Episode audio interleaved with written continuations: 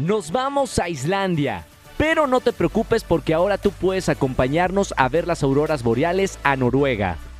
Entra ya a rogergonzalez.com.mx diagonal experiencias y vive conmigo la mejor aventura de tu vida.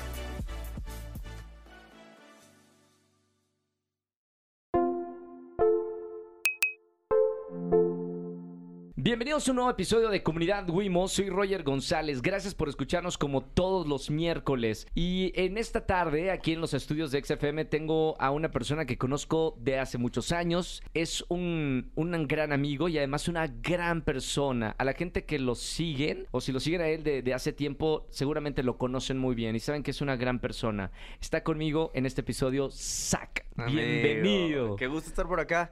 Qué gusto, justo lo que dices. Creo que nos conocemos de hace muchos años.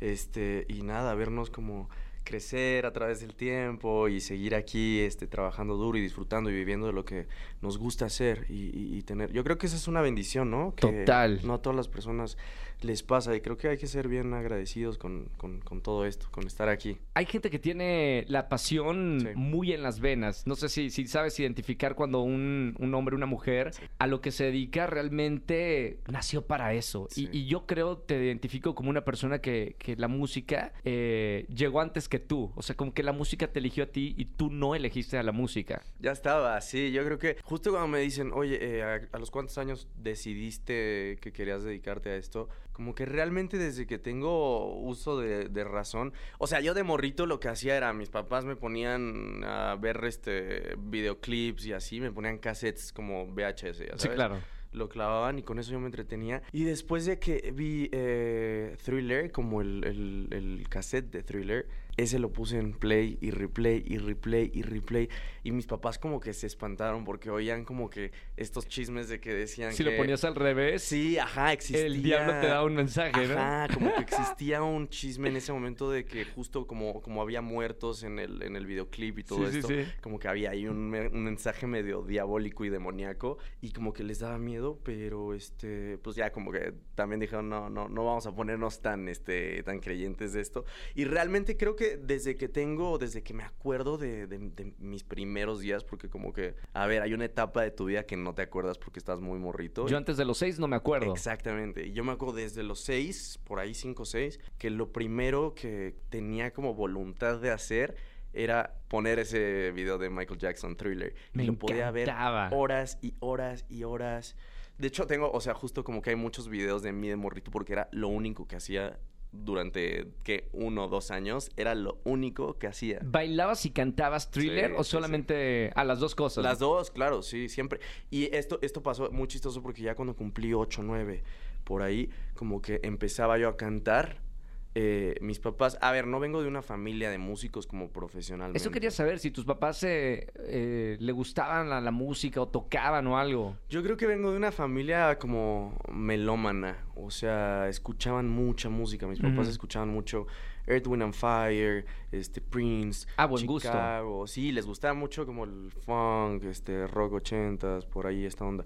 Entonces, pues yo crecí escuchando todo ese pedo también. Claro. Y este. Y bueno, en, en- las fiestas familiares tengo muchos primos que cantan, no profesionalmente, pero como por hobby cantan. Sí.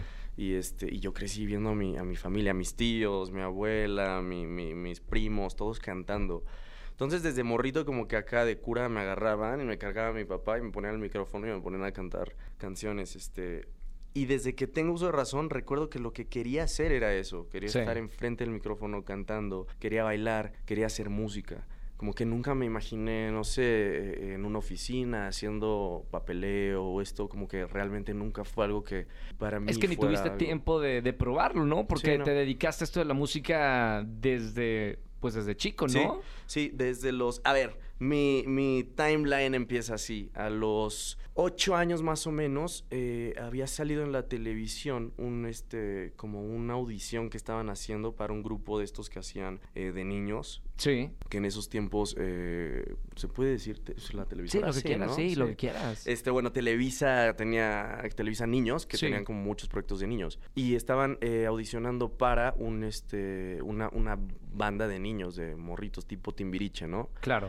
Entonces audicioné para esa banda, yo tenía ocho años. Tú eres de Ciudad de México, Yo ¿no? soy de acá, sí, exacto. Entonces audicioné para eso, de que así estuve con mi mamá chingue, chingue, chingue para ir. Fuimos a audicionar y me quedé en la, en la banda. Entonces eh, los siguientes dos años fueron de que clases de baile, clases de canto. Bien cool porque creo que eso me preparó muchísimo para, para como aprender a, a estar en el escenario. Y disciplina, ¿no? Exacto. Que, que los niños necesitan aprender como la disciplina y sobre todo si te dedicas a, a esta industria, si no hay disciplina no hay éxito. No hay nada, ¿no? sobre todo como artistas que somos muy dispersos Sí. y, ¿sabes? Es, es difícil trabajar. Creo que son como carreras muy celosas, ¿no? Que, que necesitas meterle mucho tiempo y necesitas como todo el tiempo estar aprendiendo y haciendo. Entonces, este, pues sí, como que realmente no es, no es que no tuviera alternativa, sino que nunca vi otra, otra manera de, de querer crecer. ¿No, no, no soñaste eh, con hacer alguna otra cosa? O sea, yo, yo también de, de- de chico me dediqué a esto. Sí. eh, Bueno, desde muy, muy Sí, sí, pequeño. Y, y a veces soñaba con que estaba en un escritorio y firmaba papeles. Porque es algo que no había hecho. Y lo veía en las películas. Y luego jugaba con mis amigos a que yo firmaba y ponía sellos. Ok, ya, ya, ¿Tú no te imaginaste trabajar de alguna otra cosa? No, güey, yo creo que siempre... A ver, por ejemplo, tengo un sueño como a largo plazo. A mí me gustaría en un tiempo ya, no sé, cumpliendo mis 36, 37, 38, como que poder empezar a desarrollar también artistas, como no solamente estar en el escenario, sino poder también eh, transmitir lo que he aprendido de estar en un escenario. Claro. Este, de toda la cuestión también como legal, artística, que creo que es algo que no se le comparte mucho a los artistas Sí. Este, a, a desarrollarlos en cuanto a baile, canto, este, expresión corporal, todo, todo lo que envuelve ser un artista. Ese es uno de mis sueños como a largo plazo, pero ahora no tengo como el tiempo para, para hacerlo. No, y aparte estás dedicado a, a tu proyecto, ¿no? Exacto, exacto. Entonces eh, es difícil como justo, a ver, en este momento que estoy dedicándome como a, a- a mi álbum y a llevarlo a todos lados y todo esto, incluso no he podido producir para otros artistas, que es lo que, lo que más hago o lo que más he hecho los últimos dos, tres años. Entonces como que lo dejé ahorita a un lado para hacer esto. No me alcanza el tiempo para todo eso. Entonces imagínate, para, para poder enseñarle a otras personas también. Puta, está, está cabrón. Entonces, este, bueno, regresando al, al timeline, em- empiezo en el, en El el grupo. grupo. este, exacto. Firmamos con una compañía disquera y eh, justo desaparece Televisa Niños por cuestiones. ¿Cuántos eh, eran en el grupo? Éramos eh, seis, que entre ellos estaba Giselle Curi. Órale. Giselle Curi era parte de eso. De hecho, Giselle y yo nos conocemos desde que tenemos que es 8 o 9 años. Este, bueno, ella, ella es un poquito más grande que yo. Sí. Eh, había otro chavo que se llama Diego Lara, Mauricio Bueno, que también era como actor de, de- de telenovelas y series y todo esto. Y este, y otros chavitos más, éramos seis. Y nada, eh, como que ahí aprendí mucho, pero eh, pasa esto de la compañía, desaparece, justo cuando nos firman desaparece Televisa, niños. Entonces como que ya nos quedamos allá a la deriva, pero me dieron una beca para estudiar en el CEA infantil. Ok. Entonces estuve ahí tres años, que me- me- me- es muy chistoso porque le llaman carrera infantil Sí. porque realmente tienes que estar yendo todos los días cuatro horas a aprender. ¿Te- po- ¿Podías estudiar o, o era...? Sí podía estudiar porque íbamos en las mañanas Sí. a la escuela y luego en las tardes ya era de 4 a 8, 4 a 9 más o menos. Eran clases este, de, de actuación, baile, canto, expresión corporal, este, teatro, como que... O sea, pero ibas a una escuela normal sí, y luego a- al SEA para niños. exactamente. Qué sí. aburrido, ¿no? O sea, porque a- como una, una parte de tu día es Sí. lo aburrido y, Y la lo- otra parte era lo que, a lo que siempre has soñado, ¿no? Sí, fue durante tres años. Pero te voy a decir algo, como que r- sí disfrutaba mucho aprender todo lo que está alrededor de la industria, ¿sabes? Y como que, a ver, a, a esa edad nos enseñaban cuáles eran las partes del teatro y cuáles eran los, los métodos de, de, de acting, este, que Stanislavski, que el método da, ta, ta. Entonces... Como que en ese momento yo me lo tomaba muy en serio, siendo un niño, aparte estaba muy cagado porque yo, justo como que los primeros trabajos que tuve como actor, les gustaba mucho como, como llevarme y trabajar conmigo porque decían que era como un señor chiquito. Ajá. Que suena muy raro ahora que Es lo que- diga. En voz alta suena muy raro, ¿no, güey? Es como un chiquito. alma vieja. Ajá, güey. Alma vieja. Sí, entonces como que era muy quietecito y me tomaba todo muy en serio. Este, entonces como que a la gente le gustaba trabajar con este morrito que medía esto, güey, que además siempre he sido chaparrito, güey. Sí. Entonces como que a los 8 parecía que tenía 6, a los 10 parecía que tenía 8. Yo no sé cuántos años tienes ahora. Yo, Para mí eh, eres chiquito. Yo soy, yo soy chiquito, yo me voy a mantener por siempre chiquito. Sí, ¿Ves? Por eso no me crezco todavía la barba. Estoy decidiendo el Todavía no- momento. todavía no te crece la barba. Estoy aprovechando. El momento en el que me crezca la barba. Ya llegarás también. a la adolescencia. exacto, güey, exacto. Este, entonces, eh, nada, pasa esto. Después empecé a trabajar eh, por el mismo SEA, como que empezaron a castear para hacer este, películas y series, telenovelas. Era una carrera, o sea, se fueron Sí. tres años de, de- de estudio intenso. Sí, sí, sí. fue. muy fuerte porque yo, yo sé del SEA para, para ya adultos Sí. lo difícil que es. Y está Sí. Cobos, ¿no? Eh, Sí. Como, como director. Eugenio Cobos está en la dirección del SEA de adultos. Sí. Y en el, de- en el SEA para pequeños estaba Lili Garza. Pero son igual de estrictos que en el de adultos. O sea, he escuchado historias así macabras. Macabras, pero, así es el método de enseñanza en todo el mundo. Sí, sí, sí, o sea, sí. escucho esas historias en México, como Sí. en Nueva York, como en España, como Me voy a sincerar, ¿no? siempre. Esto es tu espacio. Creo que, a ver, para, para haber sido niños, sí creo que de pronto era como muy estricto. Creo que no es para todos. Pero creo que al mismo tiempo también hay una, hay una cuestión que sí, que sí como niño eh, tienes el aguante para, para, para pasar por eso, en esta industria te vuelves mucho más eh, warrior, ¿sabes? Como que ya después eh, todo se vuelve como mucho más tranqui, como que ya puedes seguir con todo. Y al final del día son maestros que sí te enseñan muy cabrón. Pero qué tan estricto pudo haber sido el, el SEA de niños. O sea, por ejemplo, había una maestra que a mí me trataba ojete, güey. ¿Sí? Ojete, güey. Pero yo, te, o sea, güey, era un niño, güey, ¿sabes? Y me trataba bien ojete. Entonces era, era de baile. Pero te decía cosas. Sí, No te hacía, sí. no te pegaba el no, cinturazo. no, no, no, no, no, cero, cero como cuestión física de acá, eh, le pegaban a los niños, no, cero. Pero creo que psicológicamente sí les faltaba un poquito de, de Tacto. tacto. a alguno, a alguno que otro. Había otros que eran increíbles maestros y había otros que eran mucho más estrictos. Que creo que a la larga, eh, como que ya agarrabas la onda de a esta persona es así y así va a ser con todos. Y era su personaje como maestro dentro de esto. El Por malo. lo menos, así, exacto. Por lo menos así lo entendía yo. Pero, eh, bueno, en las clases de baile, por ejemplo, eh, yo era- tenía dos patas izquierdas, güey, ya Ujú. sabes. Entonces, este, sí era bien, bien estricta conmigo esta maestra. Y teníamos varias, teníamos de jazz, teníamos de este, tap, teníamos de eh, danza contemporánea, como que había muchas cosas este, en, el mismo, en los mismos cursos. Pero sí aprendí mucho de eso, güey. O sea, creo que sí me dio mucho aguante para el resto de mi carrera.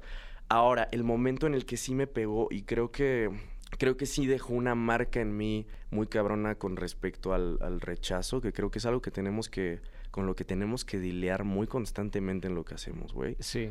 fue eh, después del CEA. Ah, no, justo cuando entramos al CEA, eh, varios de estos morritos que estaban en la, en la banda eh, los agarraron para una telenovela. A todos nos castearon, Sí. pero eh, pasa que yo era el único morenito.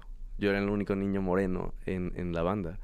Entonces, en ese momento sí fue bien cabrón para mí como entender, más bien darme cuenta de que así funciona el mundo. Tristemente. ¿Cómo, cómo, cómo funcionaba el mundo en ese entonces? Tristemente, eh, agarraban a los morritos como... Y tú los veías en la televisión, como que el 80% de los morrillos o 90% de los morrillos que salían en televisión en ese momento eran morrillos blanquitos, este, güeritos, bonitos, guapitos, ¿sabes? Entonces, ese sí fue un, un- un antes y un después. Y, y eso fue a los que, güey, a los 9, 10 años. Qué Eh, fuerte esa edad, ¿no? Darte sí. cuenta de cómo funciona el asqueroso mundo, ¿no? Pues es que sí, a ver, eh, sigue existiendo y va a seguir existiendo, espero no Bueno, mucho tiempo. Ha habido un cambio.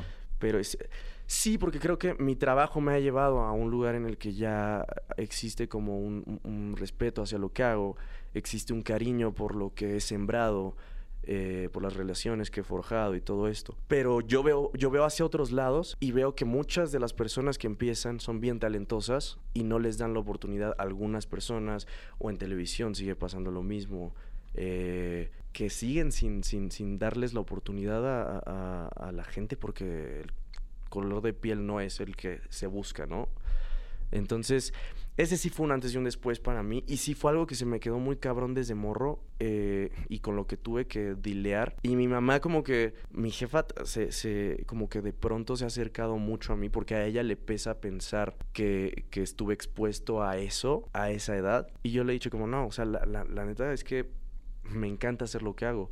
Y me encanta haber dileado con eso a esa edad porque creo que maduré más rápido. Si bien sí hubo una parte de, de la infancia que se va con esas cosas, eh, también llega la madurez y llega el, el aprender más rápido que los demás a, a darte cuenta cómo es que en general el mundo va funcionando. Qué, qué difícil, o sea, ahora que estamos adultos lo, lo Sí. podemos entender, pero a esa edad, ¿cómo, ¿cómo funciona tu cerebro cuando tienes un rechazo por el color de tu Sí. piel o por cómo eres? Sí. Eh, en ese momento tú te sentías eh, feo, guapo, ¿cómo, cómo te, te hicieron sentir? Sí, yo creo que eso, güey. O sea, literal como que te- me, me sentía como el- por alguna razón yo me di, o sea, yo me di cuenta desde bien morrito, porque a ver, justo fuimos dos a los que no nos, este, no nos invitaron a, a- a la novela y este, y los dos éramos morenos. Claro. Éramos dos morritos morenos. Bueno, morrito, eh, yo y, y una chica, una niña, güey. Entonces como que ahí mi cabeza hizo clic y me di cuenta cómo funcionaba eso. Y dije, ok, va. Pero en ese momento, como que mi, mi cabeza, lo, lo- lo siguiente que pensó fue, ok, si no me van a querer por mi físico, porque esto no es lo que esperan de mí, voy a crecer en lo que sí puedo voy a volverme más chingón que los demás en ciertas cosas. Quiero cantar más cabrón, quiero aprender música, quiero que, que sea, que cuando me elijan sea porque necesitan mi talento, porque quieren tenerme ahí, porque realmente me esforcé para llegar ahí, porque trabajé y no porque Soy bonito. Exactamente. Entonces, este, creo que eso es algo que aprendí desde ese momento y fue cuando me cambió el chip y empecé a tocar guitarra después de eso. Despuésito de eso agarré, le, le pedí a mi papá que me comprara una guitarra. Me compró una guitarra y él me empezó a enseñar un poco hasta donde él sabía. Él no sabía mucho, pero lo que sabía me lo enseñó. Después con YouTube College, este, como que me metí ahí a YouTube a ver qué... qué Autodidacta, qué- ¿no? Sí, Todo. full, full, full. Este, nunca tomé clases de, de ningún instrumento. Después de la guitarra empecé con, con el piano un poquito, este, la bataca, eh, ¿qué más? El bass, el bajo. Igual a pro- empecé a producir. Empecé a ¿Con producir. qué producías las primeras canciones? ¿Qué había? ¿Garage Band o, o- o cómo producías? Es, es- ese es, es un dato gracioso porque mi, mi hermano, cuando yo tenía 13, Ujú. ya había empezado a tocar la guitarra, ya había empezado a tocar el piano. Y mi hermano en ese momento tenía 17 o 18 y estaba ya estudiando la carrera de músico Sí. en Fermata. Entonces él montó su home studio ahí en la casa. Y cuando mi carnal se iba y apagaba todo, yo volví a aprender todo. ok. Yo volví a aprender su, su, su computadora. Y me acuerdo que varias veces le cagué varias sesiones. Sí. Y como que se armaba el pedo, pero yo me hacía bien, güey, y no decía nada. Claro. De que, eh, ¿por, qué estaba, ¿por qué se borró mi sesión? Y no sé qué. ¿Se pero- borró? Ajá, le decía a mi mamá como alguien eh, movió aquí los cables o no sé. Y yo... Y ya, este, un día me cachó, me torció ahí en el estudio, Sí. moviéndole y grabando encima de lo que él había grabado. Y mi canal me dijo como, Dios. va, o sea, si le quieres meterte, pero te voy a enseñar cómo. O sea, te voy a enseñar a abrir una sesión, te voy a enseñar a grabar. Y este, y ahí ya fui yo como empezando a grabar, empezando a, a experimentar un poquito, a meter sonidos. Y como a los, a esa edad empecé a producir. Un año después ya empecé a meterle más a otras cositas de, de- de producción. Mi primer... eh, hice como un- un- una canción, mi primer venta de una producción. eh, a los 15 años me pagaron 500 pesos por, por hacer una rolita. Wow, Entonces, 15 este, años. Sí, güey. pero este- y yo me sentía, yo Composición, dije letra y música. Sí, original. Sí, sí, sí, full, full. Entonces, este, nada, me pareció como, me gustó mucho el proceso de crear y poder, este, vivir de eso. Bueno, en ese momento vivir con 500 pesos no tanto. Bueno, pero vivías en tu casa. Pero vivía así, vivía con mis jefes, entonces todo chido. Este, y ya con el tiempo le seguí metiendo a la producción, mi hermano me siguió enseñando más, yo seguí aprendiendo más también en YouTube.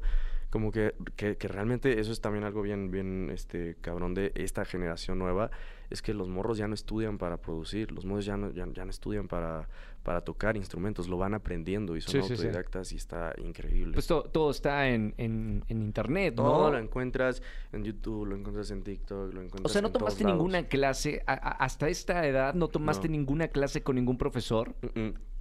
Nunca tomé clases de, de música, pero creo que lo que para mí fue mucha clase fue que a los 14, 15 empecé a tocar en, en, en diferentes como grupos medio versátiles que tocaban en bares, tocaba en este, en, en- tocaba con algún artista que tocaba este corridos, eh, en ese tiempo. Bueno, tocaba banda sinaloense, tenía un par de corridos y todo. Órale. Ahí estaba de corista, estaba de guitarrista en otra banda. Este, entonces, eh, cuando tenía como 16, estaba en prepa. Y me acuerdo que eh, justo estaba en la banda de, de guitarrista y de corista de eh, uno de los, de los hijos de Lupita D'Alessio, de César D'Alessio. Teníamos una banda y tocábamos todos los jueves a las 2 de la mañana, 2 o 3 de la mañana. Con esa edad. Ajá, y, y yo tenía escuela a las 7 de la Sí, sí, sí, sí, mañana. claro. Estaba en prepa. ¿Y qué te decían tus papás? Este, nada, mis papás felices, mis papás siempre han sido súper, este, o sea, siempre me han apoyado muchísimo con todo, con todo. Mi papá siempre dice, hagan lo que quieran, pero sean felices. Sí, sí, sí. sí. Sean felices y no, no, no hagan daño a nadie y todo, y van- vamos a estar ahí nosotros. Entonces, este, por ese lado, bien afortunado, 100%, pero, este, nada, tenía esta banda, tocaba, tocábamos todos los días a las 3 de la mañana, 2, 3 de la mañana. Eh, me iba a la casa a cambiar ya después de, de salir como a las 5 de la mañana y a las 7 estaba otra vez en la escuela. Obviamente en la escuela estaba jetón toda la sí, mañana. claro. Y sabes. pensaban que era por, por borracho, ¿no? Sí, no, exacto, no porque habías ido a trabajar. Y aparte, eh, estaba muy cagado porque me dejaban entrar, como tenía 16, me dejaban entrar solo para tocar y me sacaban después de, de eso. Sí. Entonces todos se quedaban ahí, de que mi hermano se quedaba con todos los compas y toda la receta estaba ahí adentro. Este, también el Bulldog llegamos a tocar varias veces, Claro. que ese era mi lugar favorito de fiesta cuando de que ya a los 18, de los 18 a los 21 me la viví en el Bulldog. este, y tocamos varias veces ahí. Este, entonces, de ahí va un poquito como el, el- el contexto de cómo aprendí música tal cual, porque comunicándome también con otros músicos y que escuchar las conversaciones, preguntar qué significa eso, este, cómo hago un acorde, o sea, cómo, cómo pongo una tensión en el acorde, como, como realmente ese lenguaje es del que aprendí música, como Claro. más teóricamente, digamos. ¿Qué tan importante, Zach, fue eh, YouTube eh, en el periodo como 2014 que, que empezabas a hacer como covers y, y que teníamos las plataformas de redes sociales para, para poner ahí la música? Yo creo que eso fue lo que cambió mi vida.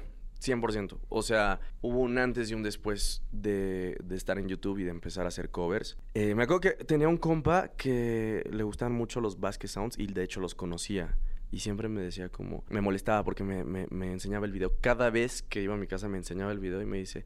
Ahí te dejo esto para cuando quieras triunfar. De que, de Para que lo para que hicieras. lo hagas, sí, Ajá, exacto. sí, sí, y, sí. vea- y, y- y para que triunfes.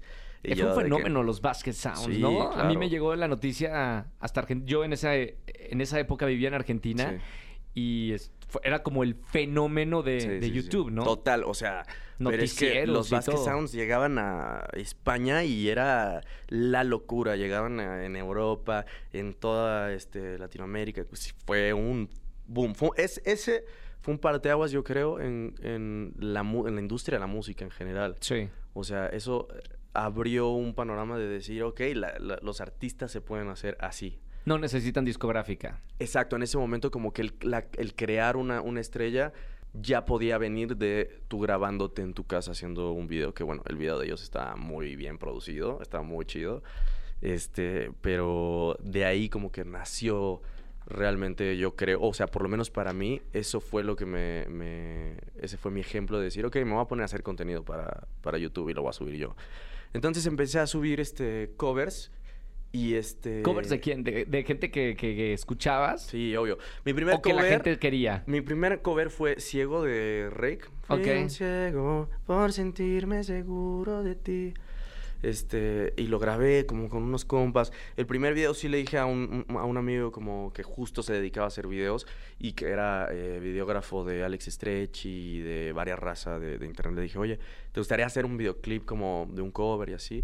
Y me dijo, sí, oye, me encantaría. Como que he hecho un par, pero me encanta hacerlo, entonces hagámoslo lo hicimos y este y le fue bien chido como que al, al- habían pasado como tres semanas y habíamos eh, ganado 20 mil suscriptores que en ese momento tener 20 mil suscriptores en tres semanas era Es un mundo de Sí, gente, te claro. fuiste, te fuiste entonces este de ahí empezamos a hacer eh, más covers, más covers. Como que agarraba rolas, empezaba también esta olita reggaetón. Entonces agarraba rolas reggaetón como borró cassette y las Sí. hacía RB, que era el género Qué que a mí me gustaba. Claro. Entonces eh, reversionaba un chingo de cosas o luego agarraba una rola de, no sé, eh, One Republic y hacía todos los sonidos, pero solamente con voz. Sí. Todo, sí, todo sí, con voz. Entonces, este, digo, obviamente yo veía videos de gringos que lo hacían, eh, y que hacían como diferentes formatos de música y así, me parecía bien cool. Entonces lo replicaba, pero haciéndolo con otras canciones, haciéndolo en, en- español a veces.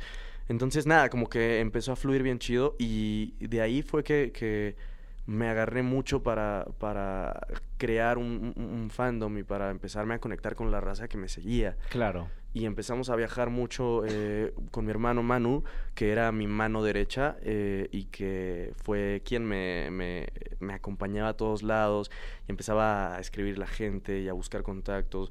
Le escribía a las radios locales de diferentes ¿Tú estados. mismo les, les escribías? No, mi hermano, mi hermano, Ah, mi como hermano. manager. Exacto, mi hermano era mi, mi manager. Entonces, él le tiraba de que DM a este que decía en su biografía, no sé, este, justo trabajo en Exa Campeche, Exa, bla, bla, y nos íbamos, como que les escribíamos y nos decían, ah, chido, nos gusta. No, no habíamos visto los, los videos, pero está chido, jálense para acá. Sí.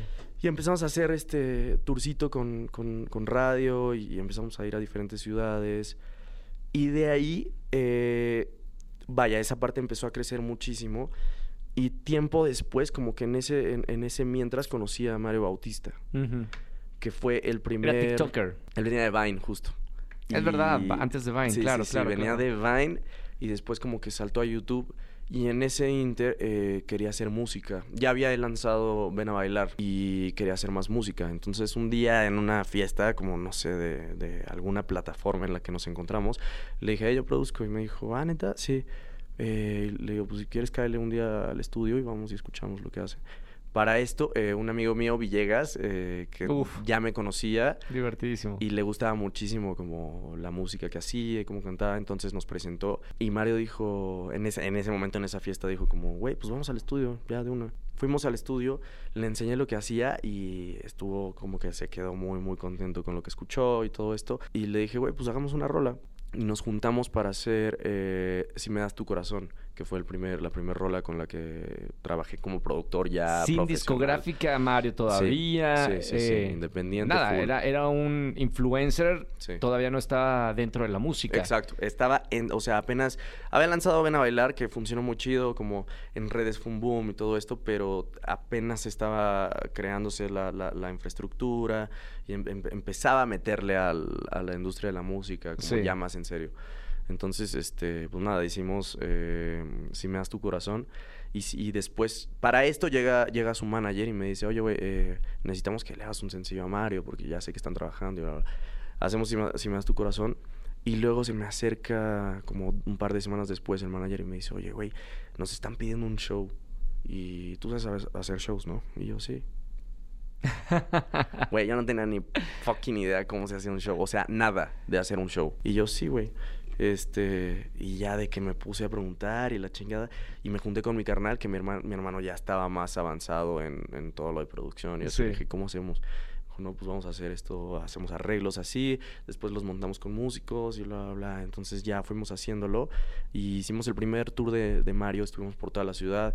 Eh, y para esto como que Mario me llevaba a, a- a muchos lugares. a- yo iba con él para todos lados, eh, como parte de, como director musical de su, de su banda. Sí. Y este, y me subía a veces a cantar con él y me decía, eh, cáele, y ya cantábamos y así. Entonces eso también como que me, me, me ayudó mucho a que la gente me conociera como más en persona. Y, nada, tiempo después eh, salió lo de La Voz, La Voz México, que estuve audicionando, estuve en el equipo de, de Laura. Laura. Ese también fue un reto bien cabrón que la neta es que sí me puso bien. Yo salí a audicionar y me estaba meando de los nervios. ¿Por qué decidiste audicionar para, para este programa? Mm, creo ¿Quién que... te- o te dijo alguien? No, no, no. Para mí lo que pasó, o sea, yo audicioné. me ah, ahí te va. Audicioné para la primera temporada de La Voz, pero yo tenía 16 años. Sí. Entonces No ni podías siquiera entrar, ¿no? No, no, no, ni siquiera me dejaron 18 más. Exacto. Ok. sí. Este, 16 me mandaron, me, me- me dijeron que en él. Este, a los 17 para la segunda eh, volví a intentarlo y me dijeron que no. Y a la tercera audicioné y me sacaron así. O sea, ni siquiera pasé el primer filtro, ya sabes. O sea, no, no, no apareciste en el programa. No, no, no, cero, ¿no? En, el- en la tercera temporada Y me... a, a ver, pero ya ve- venías trabajando en la Sí. música y, y- y seguro que eh, a ese nivel confiabas en tu talento. Que te digan que no, que, que ¿Qué sentías? Pues es que creo que también conocía esta parte de, de cómo, cómo funcionan las audiciones para los reality shows. Y sé que es tanta gente que de pronto la gente que está escuchando a los participantes que están yendo a, a- a hacer casting ya están de que saturados, güey, ya se quieren ir, ya están cansados, es normal, güey. Entonces, eh, pues como que lo caché, pero sí dije, uy, qué mal. Pero salí de ahí la ne- y, y salí llorando porque dije, ver, o sea, en ese momento como, como lo caché fue, güey, llevo tres fucking años audicionando para estar en esto y no lo logro. Y es como, fuck. ¿Cuál era tu propósito de entrar a, a la voz? Si ya, ya estabas trabajando en, en la música, ¿cuál era el propósito de, de entrar a este programa? Quería que me viera la gente, o sea, quería como justo estar en televisión y que la gente me conociera, que la gente me pudiera seguir, que la gente pudiera conectarse con lo que hacía, porque a pesar de hacer covers yo tenía claro que si estaba en la voz quería hacer los covers a mi manera. Sí. Eh, entonces, eh, para la cuarta temporada, eh, me acuerdo que cuando salí, salí llorando y dije, ya, esta es la última, voy a ir a, a la, a la cuarta temporada y si no, si no estoy, chao, o sea, dejo todo y Sí. busco qué más hacer. O me pongo a, no sé, a hacer beats o jingles, no sé, algo más. Ajá. Y audicioné para la cuarta temporada y me quedé. Me quedé, este, audicioné, me quedé, me quedé en el equipo de Laura Pausini, bueno, elegí ¿Qué a cantaste cuando eh, se voltearon? Ah, canté The way you make me feel, the way you make me feel, you really turn me on. De Michael Jackson. ¿Quién se volteó primero? Se voltearon los cuatro al mismo tiempo, así, así, o sea, así canté la primera nota, pum, se voltearon los cuatro. Estuvo, de hecho, me dijo, me, me, me decían mucho que era la, la audición más rápida en la que habían volteado los cuatro. Entonces, este, nada, me pareció bien cool eso. Voltearon eh, Ricky, Laura Pausini, Ricky Martin, Laura Pausini, eh, Julián Álvarez y Yuri. Entonces, este, yo quería quedarme con, con Ricky Martin. ¿Cómo, cómo es la, la- la elección? O sea, ¿tú tienes que elegir con qué coach quieres o ellos te eligen? Mira, realmente te dan la, la- la- la posibilidad de hacer lo que tú, lo que tú quieras. Sí. O sea, de literal, si tú dices, este, me voy con este, me voy con este. Porque encima estás grabado y si te dicen, este, si dices algo mal, pues si, si ellos quisieran, te dirían como, no, toma dos, diles que esto. Claro. Entonces podrían hacerlo. Y antes de que entrara, sí me dijeron, como que alguien de producción me dijo, ¿con quién te vas a ir? Porque para esto, como que yo me llevé desde el día cero con, con la gente de producción y con la gente que nos cuidaba, porque Sí. teníamos como, como nanas, Sí, sí, sí, sí. este, que nos estaban detrás de nosotros y nos, de que nos regañaban si nos salíamos. Entonces, estaba bien chido. Eh, pero me llevé muy chido con, con- con esta gente desde el principio. Y nada, me dijeron como, ¿con quién te vas a ir? Ya sabes. Y yo, si se voltea a Ricky, me voy a ver con Ricky. Y me dijeron, pon mucha atención en quién es el que más emociona con lo que hagas. Porque eso te va a decir cómo vas a lograr estar más tiempo en el programa. ¿Por qué querías con Ricky Martin? Porque Ricky es el fucking eh, boom latino. O sea, Ricky Martin fue quien rompió por primera vez las barreras de- de- del pop entre lo, lo- en, en- en español, en todo el mundo. Sí. Entonces yo decía, yo quiero eso, yo quiero que, que me comparta cómo hacerlo y que me diga eh, que si me puede guiar, hacerlo. Entonces como que canté, se voltearon y Ricky me dijo, mira, tú te parece mucho a... Tú me recuerdas mucho a Michael Jackson. Este, entonces no, hay que buscar tu estilo. Me dice, eh, Lo estoy escuchando. me dice, si, si tú decides venir conmigo, este, lo que vamos a hacer es buscar tu identidad. y yo dije, ok. Y entonces Laura le, le tocaba como convencerme de irme a su equipo. Sí. Y Laura estaba, pero, o sea, ni mi mamá se emociona tanto, sabes. O sea, güey, Laura estaba prendidísima de que, y todavía cuando yo, cuando yo estaba cantando, Sí. bailé un poquito y la chingada, y Laura estaba de que, literal, o sea, tú ves el video de la audición y Laura estaba Feliz, moviéndose. así, así estaba baileando bien chido. Entonces me dice Laura, Zack, me encanta lo que haces. Yo, yo te quiero en mi equipo. Rick, no le hagas caso a Ricky. Yo, yo te quiero en mi equipo. Tú ven a mi equipo. Tú eres como, ah, me gusta lo que haces.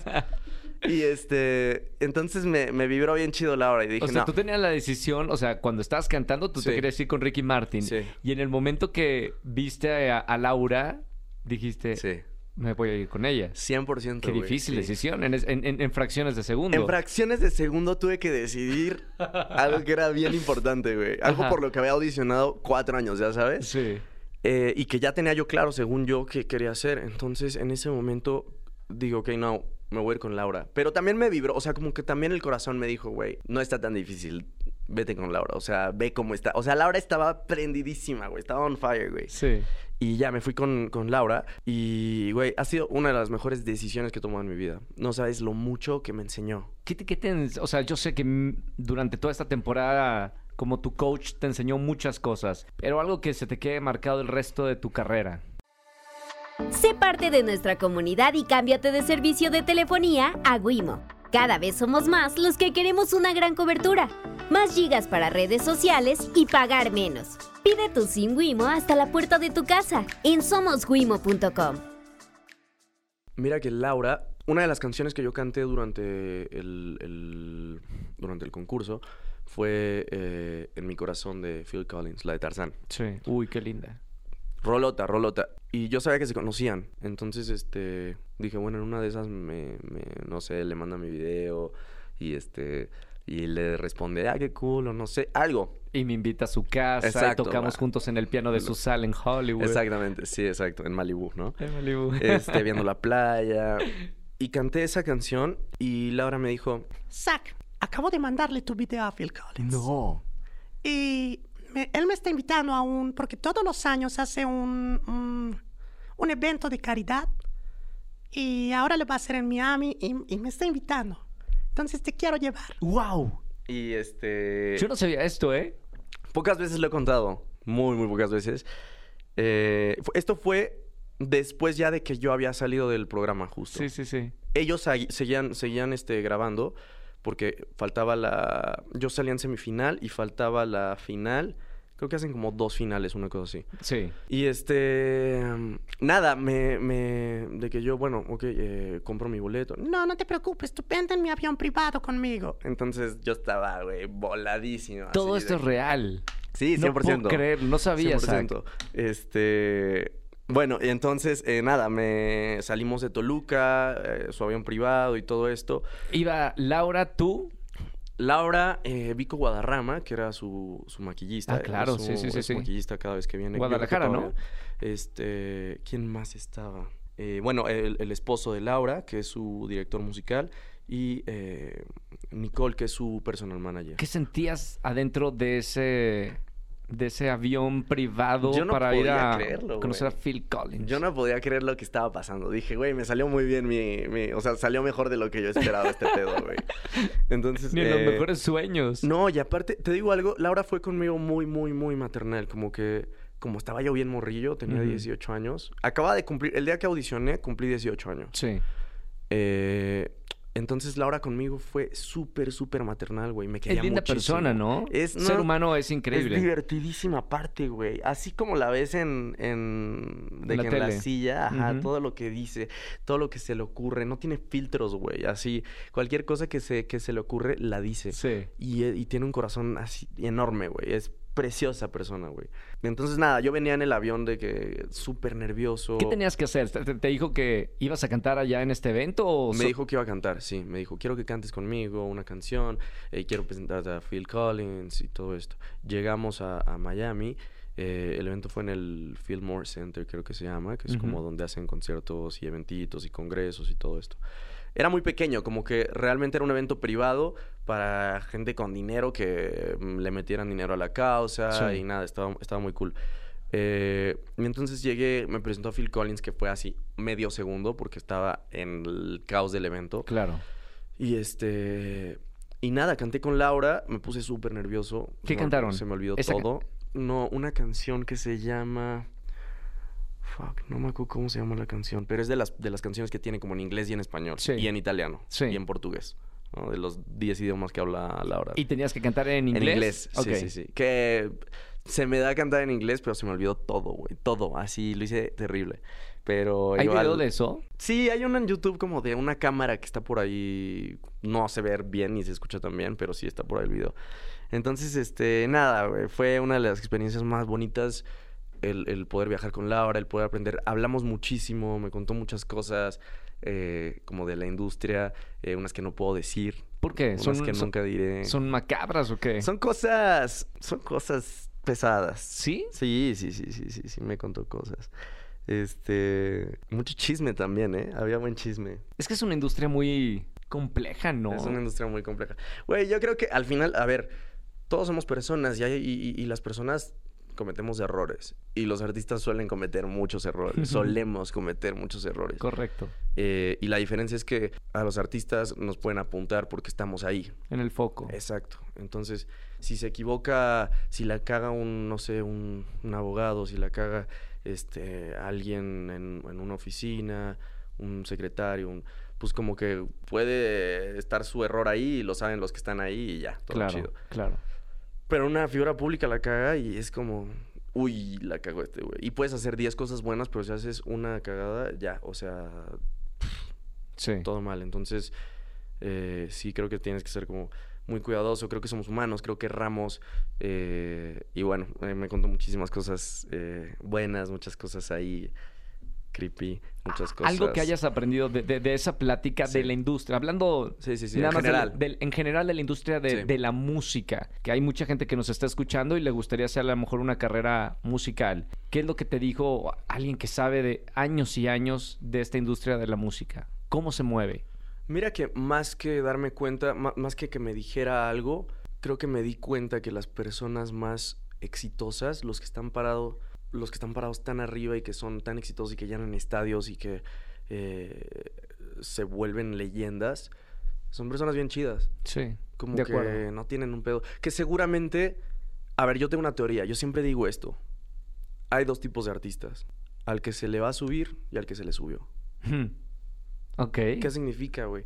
Que como personas, se no, o sea, pierden, pi- la, la gente pierde piso porque pasan tantas cosas y te sientes tan valorado y te lo están, te están recordando que eres, que eres bueno en lo que haces todos los días y te, y te están diciendo que eres el mejor y te, y te dicen todos los que están alrededor de ti que sí, que sí, que sí. Todo el tiempo que pierdes percepción real de lo que está pasando y por eso a los artistas se les sube. Por eso los, llega un momento en el que el artista pierde el fucking piso. Hay dos tipos de artistas. Sí. Nada más. Sí, 100%. Yo lo puedo asegurar, ¿Cuál eres? Al que se le subió. ¿Sí? Sin duda, güey, sí. Sí, ¿Cuándo? a ver, güey.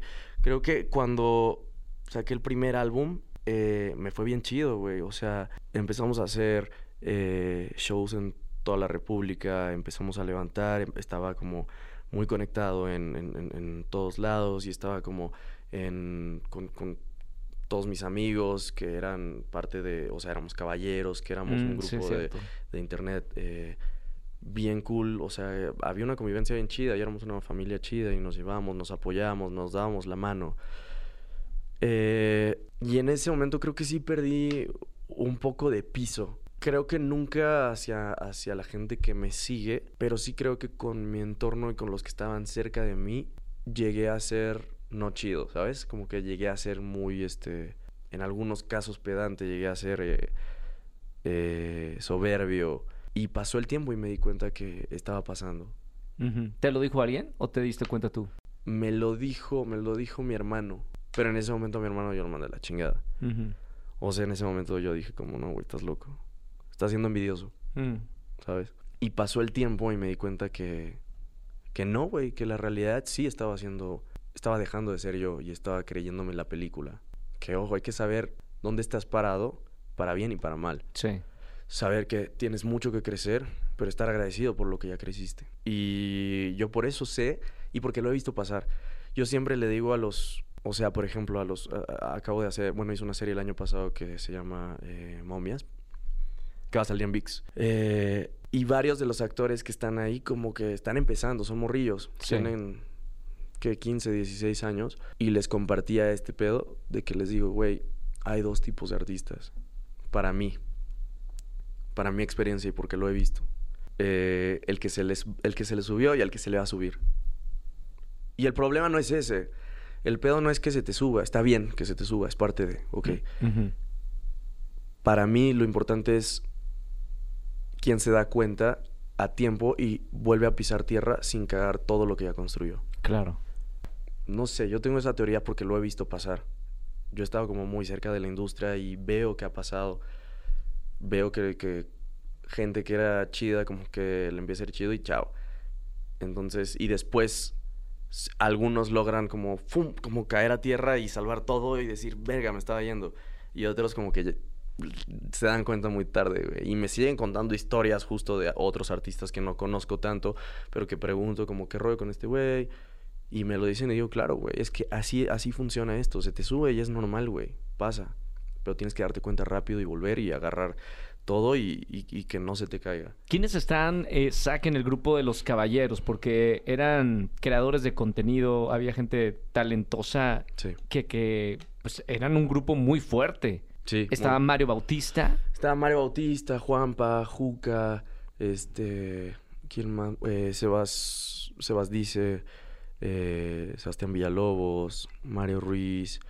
Este. Éramos 18. Siempre mencionar a todos me. Iba, ¿Cómo me era? ¿Como una secta? Iba entrando uno y tenían que secta, gusta. aceptar. No, una- güey, justo. O sea, no todos se conocían al principio. Mira Fue que entrando uno por uno. A mí me, me, me, me empezaron como a, a- a meter al, al grupo porque ¿Quién te metió? ¿Quién fue el padrino? fue. Ahí te va la historia. Fuimos a Los Ángeles. Porque había varios eventos como pasando en una misma semana, entonces fuimos todos, eh, Bully, Sebas Dice, todos, todos, todos. Y a mí me invitó eh, Daniel Bautista. Sí. Bueno, Bully le dijo, eh, eh, estoy con Zach, en, en- estábamos en ese tiempo haciendo un proyecto y nos estaba ayudando con, en la casa productora, nos estaba ayudando con muchas cosas de planeación digital y todo esto. Y nada, bailábamos chido y nos hicimos muy amigos. Y le dijo como, eh, ando con Zach. Y ya, ellos ya conocían un poco de mi música, escuchaban mucho mis demos, que les gustaban mucho como lo, lo que hacía en el estudio. Ya había un grupo de caballeros. o sea, ya se hacían Sí, llamar los sí, caballeros. Yo fui como de los últimos que entró ¿Qui- realmente. ¿Quién lo, quién lo hizo? ¿O quiénes fueron los, los primeros? Daniel Bautista y Tato como que... le- que Tato es un colombiano que se dedica mucho al management y todo este rollo.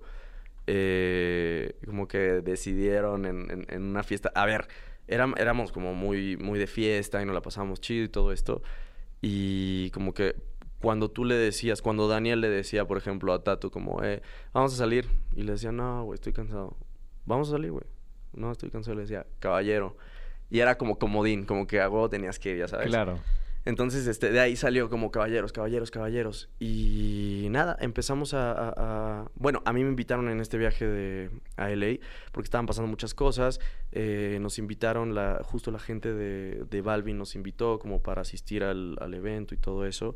Y a mí me aceptaron como dentro de su... de- de- de esta comunidad que se hizo. No es como una secta cero, o sea, no es como que tenías que hacer algo se para tatuaron, entrar. ¿no? Nos tatuamos, sí, sí, Espérame, sí, así- sí, sí. ahí te voy rascando y rascando y se va a convertir en una secta. Sí puede sonar, pero no todos están tatuados. ¿Tú te- te marcaron a ti? Sí, obvio, fue mi primer tatuaje. fue mi primer tatuaje, güey. ¿Es en serio? ¿Qué te tatuaste? El caballero. Er, Todos teníamos como un mismo, un mismo tatu. ¿Te obligaron? Sí, suena, secta, güey. Sí, sí, sí suena eso, güey. ¿Te obligaron? No, cero, cero. O sea, no te obligaban. Eh, y justo ¿Había reglas? había un par de, de ellos que no estaban tatuados. eh, ¿Sí y había que siguen reglas? siendo caballeros. ¿Había reglas? No, güey. No, era como más bien ser compas, güey. O sea, como todos teníamos este, mucha comunicación y era como, eh, vamos a salir a esto. Y cuando venían de Colombia los colombianos, eh, salíamos juntos. Y cuando nosotros íbamos a Colombia, salíamos juntos.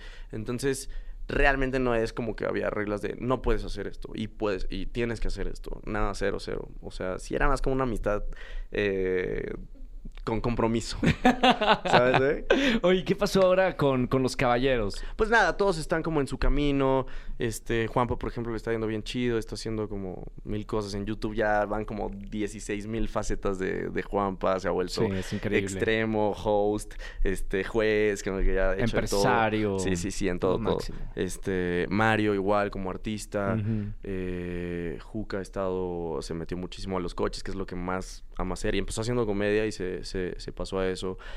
Eh, creo que todos están como, como que todos encontraron por ahí su, su, su caminito. ¿Pero y- se, se deshizo este, este grupo o ya no? Mira que dejamos de frecuentarnos tanto, pero nos seguimos viendo como en eventos. Obviamente seguimos eh, coincidiendo porque nos dedicamos a lo mismo. Claro. Entonces, este... No, no es, no, no es como que nos hayamos separado, simplemente cada quien agarró agarramos caminos muy distintos y como que agarramos más en serio lo que teníamos que hacer cada uno. Entonces, pues nada, el tiempo lo que hablábamos al principio, esto es muy celoso y tienes que dedicarle muchísimo tiempo. Hablando de la música, Zach, eh, ¿en qué momento empiezas a producirle a artistas como Badir Derbez, Dana Paola y esos artistas que yo creo que te ayudaron mucho a impulsar tu, tu carrera, ¿no? Como también eh, eh, compositor, productor musical. Mira, lo de, o sea, como que todas son situaciones muy particulares, no hay como un by the book de que, güey, pasa esto y esto y entonces empiezas a producir un artista. Que realmente se van dando, algunas personas, con algunos artistas es como que eh, sus disqueras te los mandan al estudio para que escriban algo, eh, juntos y entonces este se va dando y, y, al final si les gusta la disquera la rola y al artista la sacan en otras veces es más como un junte de que güey fuimos a la fiesta y me lo encontré y platicamos un rato y quedamos de vernos en el estudio el miércoles y vamos a armar algo ahí. Eh, por ejemplo con Dana eh, lo que pasó es se vino la pandemia encima y con Dana acababa de hacer algo de acaba de hacer una producción vocal de alguna canción empieza la pandemia y como que Dana se aísla. Sí. Y me hablan, me hablan de la disquera. Dana y yo ya nos conocíamos porque habíamos trabajado en el disco 7, que era un disco anterior a Knockout. Eh, yo había hecho la producción vocal de, cada, de, de varias canciones y había producido una. Y pasa esto de la pandemia, ya nos conocíamos, me habla la disquera y me dice, oye, tú acabas de ver a Dana hace días, entonces como que Dana quiere que vayas tú porque se siente como ahí en confianza y cree que eh, pues no hay, no hay peligro de, contagio tanto ahí. Como que ahí no sabíamos qué estaba pasando realmente con el virus. Este, y bueno, le caía a, donde estaba Dana. Y empezamos a, sacar pendientes que tenía la disquera y rola, a grabar, hacer producciones vocales, todo esto. Y como que empecé a quedarme días y días y días, porque era, eh, grabábamos, mandábamos a la esquera y era que esperar a la aprobación, que cambiar esto, cambiar esto otro, entonces era otra vez. Entonces me fui quedando, me fui quedando, me fui quedando. Y hubo días que no teníamos como nada que hacer y nos sentábamos a escribir. Nos sentábamos a, componer sobre cómo nos sentíamos, y, pero sin, sin pensar para dónde ir. Simplemente escribir. Y así se fue dando, como que conforme fuimos avanzando, teníamos cada vez más rolas y este y habíamos avanzado también con producción de esta y habíamos avanzado de escribir esta y teníamos las que había producido vocalmente. Entonces se armó se armó como un paquetillo chido de canciones y se volvió Knockout que justo un año después nos un año después no un poco menos después unos cinco meses después nos nominaron para el Latin Grammy como mejor álbum pop vocal entonces, este, nada, fue bien chido, como que son de esas cosas que te vuelven a poner gasolina, ya sabes, como claro. que cuando te da bajón, Vas bien. Sí, sí, sí, totalmente. Y tu música, Zach, eh, has compuesto, y, lo hablábamos al principio, a muchos artistas. Eh, tienes canciones con, con Jorge Blanco, que ya ha estado con nosotros, Playa Limbo, Lazo, etcétera. Pero tu música siempre has luchado por, por tener tus canciones y conectar con la gente. Eh, háblame un poquito de, tu último álbum. Mi último álbum lo hice paralelo. De hecho, es, es muy chistoso porque cuando estaba en, encerrado con Dana en cuarentena, como que Dana vio crecer mucho varias de esas rolas porque llegaba con ella y le decía, eh, escucha esto, ¿qué dice? Me decía, wow, suena bien chido, me gusta. Y así como que varias de las rolas que, que, están en el disco, ella las vio porque empecé a escribirlo en, en, cuarentena. Sí. Y empecé a producirlo y fue un, fue un tramo largo de hacerlo porque tenía el tiempo y no tenía claro cuándo iba a salir ni qué iba a hacer. Solo sabía que estaba haciendo rolas para hacer un álbum. Cuando llegué con la disquera les entregué 30 y... ¿Tenías una fecha de entregar eh, eso? No, no? no, realmente no. Eh, pero como que llegué y les dije, tengo 30 rolas, hay que sentarnos a escucharlas y a ver qué pasa. Y nada, nos sentamos, escuchamos y quedaron como muy contentos con, con las rolas. Fue difícil como sacar y poner. Sí, claro. Eh, pero creo que también el proceso creativo del disco fue bastante complicado. Pasaron muchas cosas eh, en mi vida como en torno a esto. Eh, murió mi hermano, que era pues, mi mano derecha en todo esto que hacía, que era como mi manager. Y en, ese, murió como en medio de la pandemia en 2020, en mayo. Sí fue como, como bien difícil retomar la música, como poder volver a escribir y poder volver a producir. No me salía nada, güey. Nada. Como que no sé, como que la, la, mente no quería pensar en escribir. Y este, siento que tiene que ver mucho con que le estaba huyendo a, a lo obvio que era tener que sacar lo que traía adentro. Y un día me senté y dije, güey, le voy a escribir una canción a mi carnal. Y le escribí De Pie, que es una canción que viene en, en Prozac, en el álbum. Y después de eso volví a fluir y volví a poder escribir. Eh, entonces, como que de ahí viene el nombre de Prozac también. Como que para mí fue un antidepresivo el poder escribir música, poder hacer rolas, poderlas cantar, poderlas grabar eh, y poder pensar que un día iba a salir el álbum. Ya sabes, como que era la luz al final del túnel. Sí. ¿Y cómo, cómo, cómo, Zach, cómo superas? Seguramente la gente que nos está escuchando también a, a algunos ha tenido una pérdida fuerte. Normalmente puede que tus padres se mueran en algún momento, pero que ya no exista tu hermano ha de ser muy, muy... Yo, yo lo imagino con mi hermana y no Sí. sé cómo, qué sentiría y cómo superaría un, un hermano ya no tenerlo. Creo que no, no es algo que superas tal cual. Hay días buenos, hay días malos. Eh, aprendes a vivir así, aprendes a extrañar a esa persona, aprendes a, a seguir haciendo lo que tienes que hacer eh, y tener fe, teniendo fe de que, de que somehow esa persona va a estar ahí para ti de algún modo eh, mágico. Creo que no es algo que un día te levantes y digas, sí, ya, pasó, ¿no? Como que ya lo superé. Creo que no, no pasa. Eh, siguen yendo y viniendo los días en los que sí me pega mucho como no tenerlo, sobre todo cuando tengo que hacer algo en lo que me acompañaba mi hermano, por ejemplo, cuando empecé a hacer promo del disco, sí era como shock para mí. Ahora cada vez que, que, que tengo una presentación y todo esto, y e- es algo muy cabrón porque cuando tengo presentaciones y veo fans como caras eh, de personas que me han seguido desde hace mucho, como que esas caras me recuerdan mucho a mi hermano porque creo que la convivencia mía con mis fans ha sido muy, muy, muy cercana. Sí. Y conocían mucho a mi hermano, también como que lo, lo, lo querían mucho. Este. También se tomaban muchas fotos con él. Entonces, un chingo de fans míos y mías tienen como fotos con mi hermano. Eh, entonces, no sé, creo que me sigue costando trabajo a veces hacer ciertas cosas y, y me sigue pegando, pero, pero tienes que hacerlo, güey. Tienes que seguir haciendo lo tuyo y tienes que seguir trabajando y tienes que seguir eh, construyendo para lo que, lo que estabas construyendo con esa persona.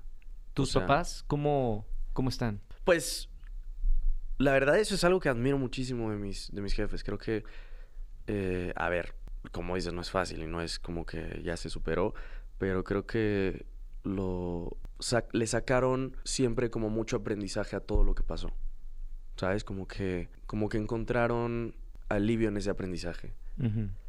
Entonces, este, nada, a mí me parece increíble como el, el- el- la fuerza y la, la voluntad con la que han pasado por esto y, y- y cómo han aprendido a, a- a llevarlo.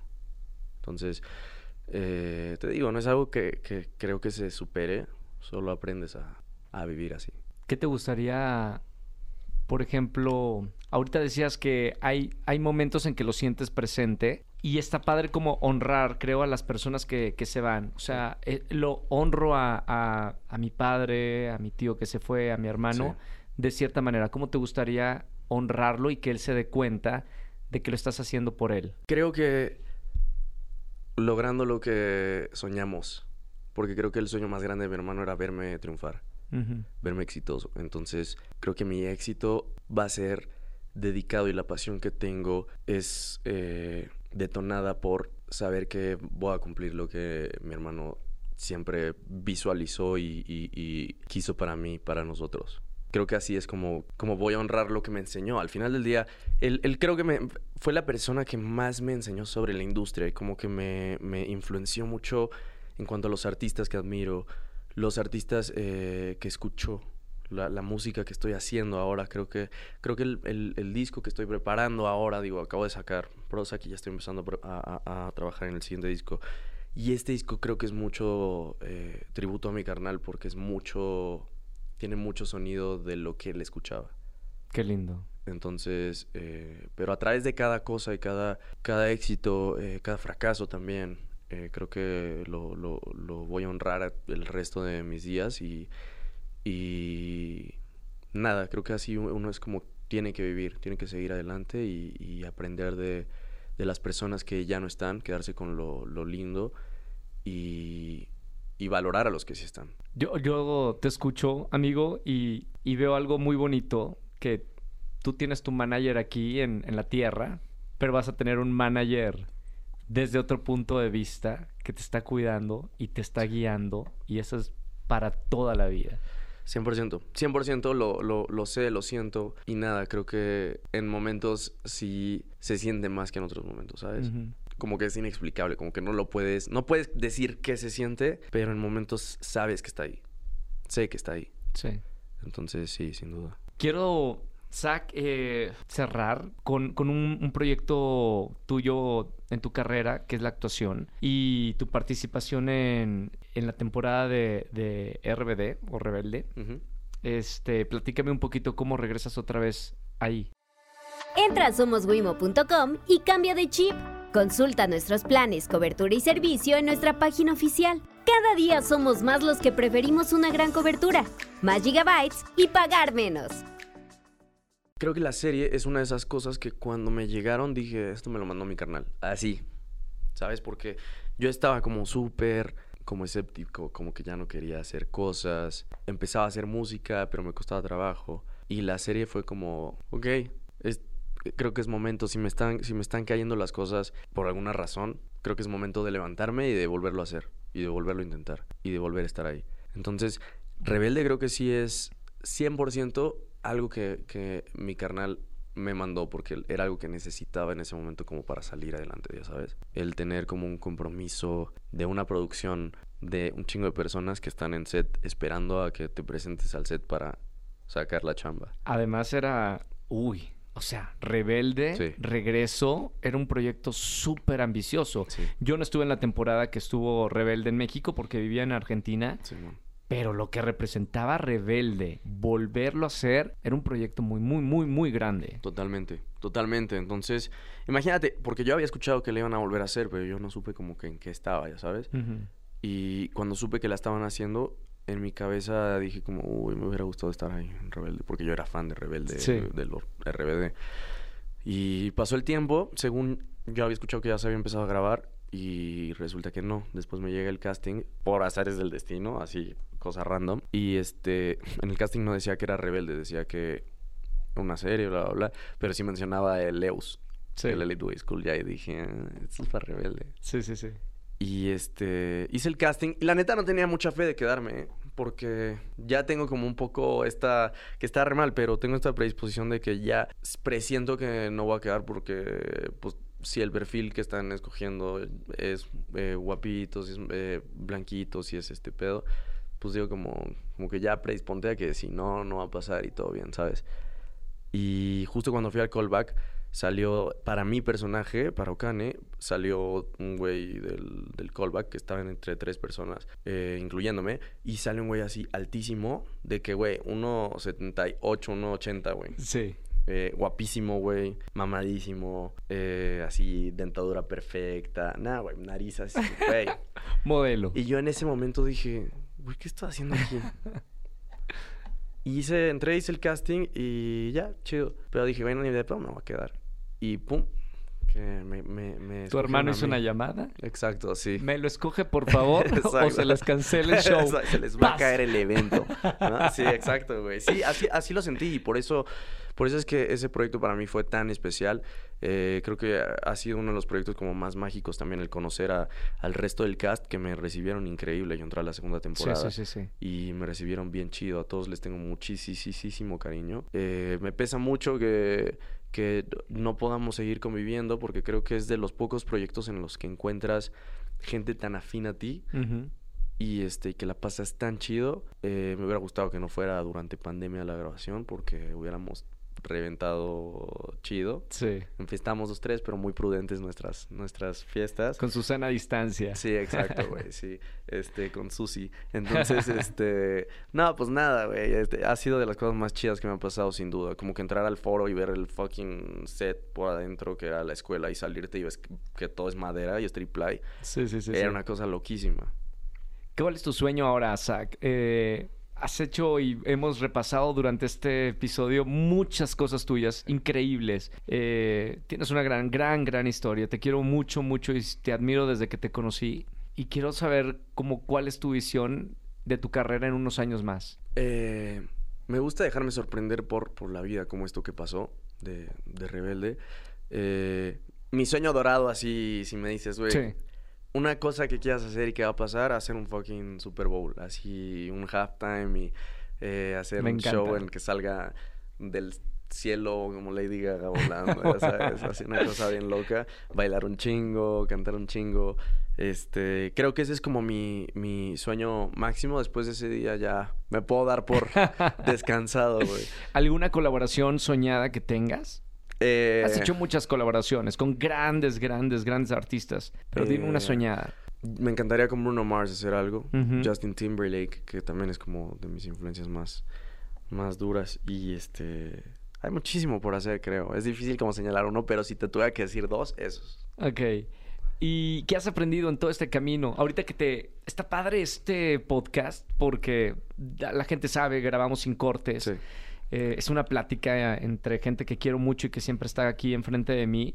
Pero también es como una cita con el psicólogo, ¿no? A la hora de contar tu propia historia. Es terapia pública, ¿no? Es, ajá, terapia.